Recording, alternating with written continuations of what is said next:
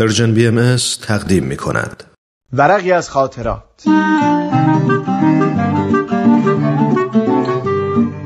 شما میتونید بخش‌های مختلف این برنامه رو در تارنما، شبکه‌های اجتماعی یا تلگرام Persian بی ام اس دنبال بکنید.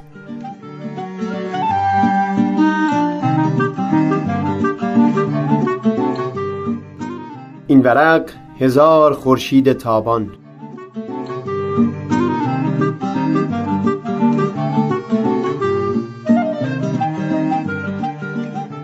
چندین بار در اینجا از این گفتم که چندین و چند صفحه از دفتر من در این یک دو سال اخیر صحبتایی بوده که با سونیای سیزده ساله داشتم.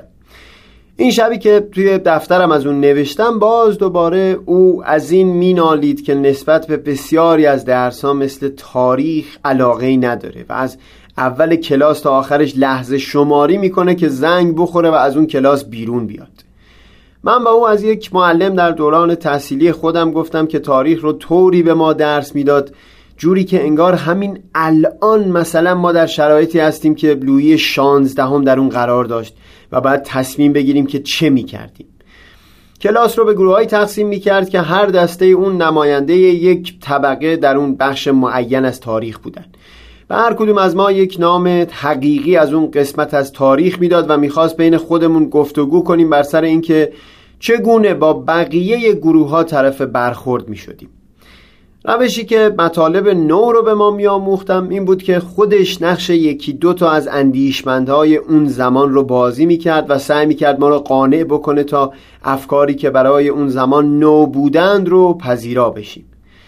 همیشه در اون نقش بازی کردنها یک چیز برای من جالب بود، اینکه بشر تنها در همین دو قرن گذشته اون چنان حدی از رشد رو در همه زمینه‌های دانش بشری تجربه کرده که حتی به ذهن پیشینیان خطور هم نمیتونست بکنه. این مثال رو زیاد شنیدیم که اگر یک شخصی که در دوران ارسطو زندگی میکرده حتی بیست قرن بعد زنده میشد، درسته که از تغییراتی که دور و بر خودش میدید قدری شگفت زده میشد، اما اینطور نبود که اگر شخص خردمندی باشه نتونه راه و چاه رو پیدا کنه. ولی اگر یک شخص رو که سیصد سال پیش زندگی میکرد تنها دو قرن به جلو می آوردن تا زندگی در میانه قرن بیستم رو تجربه کنه، هرگز نمیتونه صد یک از اون چیزهایی که میدید رو حتی فهم کنه. در کلاس اون معلم برای من همیشه یک چیز هم مایه شرمساری بود، اینکه مثلا وقتی ما رو برمیگردون به دوران زندگی گالیله و از ما میخواست نقش شخصیت‌های دوران گالیله رو بازی کنیم، با اینکه امروز ما در این دوران طلایی از حیات بشر زندگی میکنیم اما هنوز توان اون رو نداشتیم که با استدلال‌های محکم و استوار دانشمندان اون زمان رو، حتی اونایی که گوش شنوا داشتن رو، قانع کنیم که باید دست از اعتقادات علمی اشتباهشون بردارن و مبنای نوعی مثلا در زمینه فیزیک طرحریزی کنن. یا حتی وقتی از ما میخواست کسانی رو که در همون دوران مشتاق شنیدن اندیشه‌های سیاسی نو بودن و دنبال چاره‌ای برای مشکلات اجتماعی میگشتن، ما توان اون رو نداشتیم که بر اساس تجربه عمر بشر در این چهارصد سال اخیر نکته زیبایی رو با یک اساس متین بیان کنیم که بتونه بر زندگی اونها اثر بزرگی داشته باشه. حتی در مورد اثبات مسائل مشهوری مثل جاذبه و حرکت زمین به دور خورشید هم این ناتوانی دیده میشد. وقتی اینطور تاریخ رو مطالعه میکردیم، درست مثل اون بود که پا به پای شخصیت‌های اون روزگار زندگی میکردیم، با درد اونها قصه میخوردیم، با خنده هاشون میخندیدیم و یک نظریه جدیدی که پدید میومد، که خب این نظریه جدید رو از معلم میشنیدیم، ما هم کنجکاوانه اون رو پی میگرفتیم. جوری بود که هرگز این سوال پیش نمیومد که آخه گذشته به ما چه ربطی داره.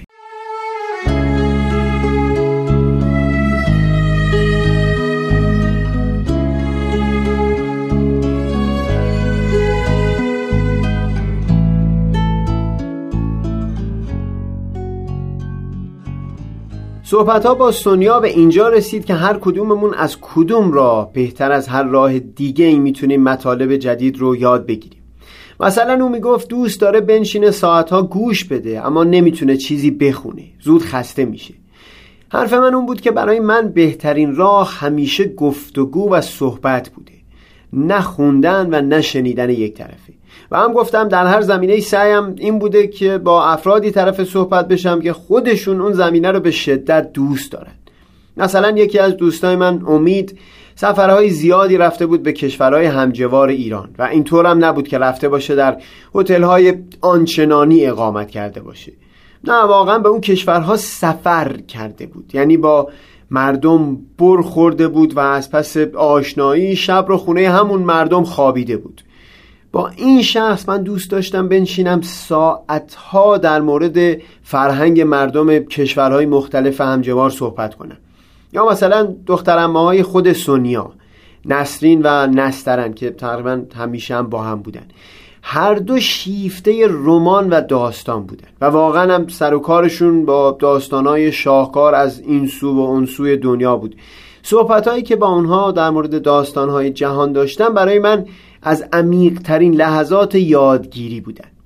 خوب خاطرم از قبل از یکی از سفرهای نسبتاً طولانی که داشتم، نسرین از این میگفت که چرا به نظرش زیبایی و فریبندگی فضای کتاب داستان با فضای فیلم حتی قابل مقایسه نیست.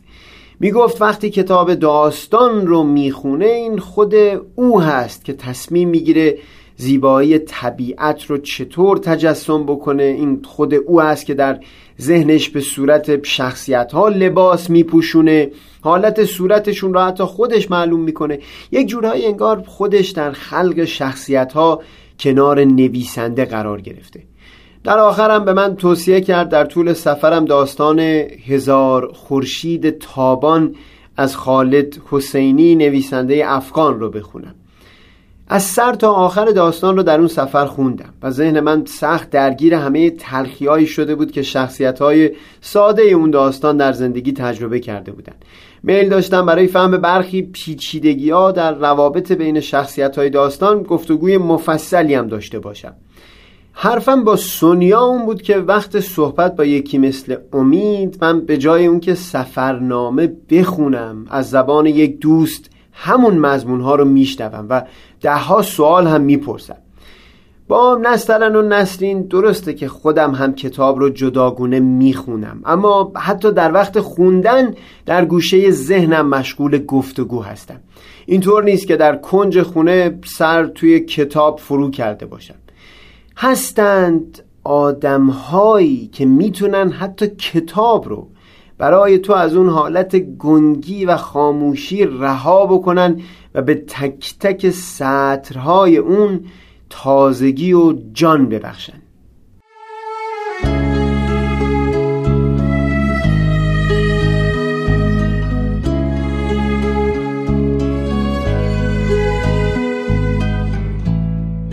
سهیل کمالی، یک شنبه دهم دیماه. آدما با هم و تنهان، هر کدوم یه جور معمان. بعضی واژه های رازن، بعضی واژه ها بیمانان.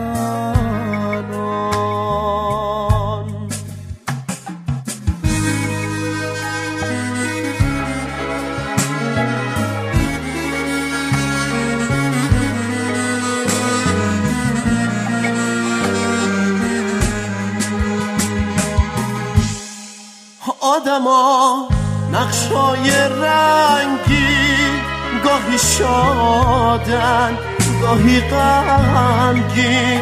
آخه زندگی بنا نیست که سراسر باشه شیری. زیر آسمون این شهر چرا دشمنی، چرا غم، وقتی که میشه توهی کرد جام زندگی رو ازم، جام زندگی رو ازم.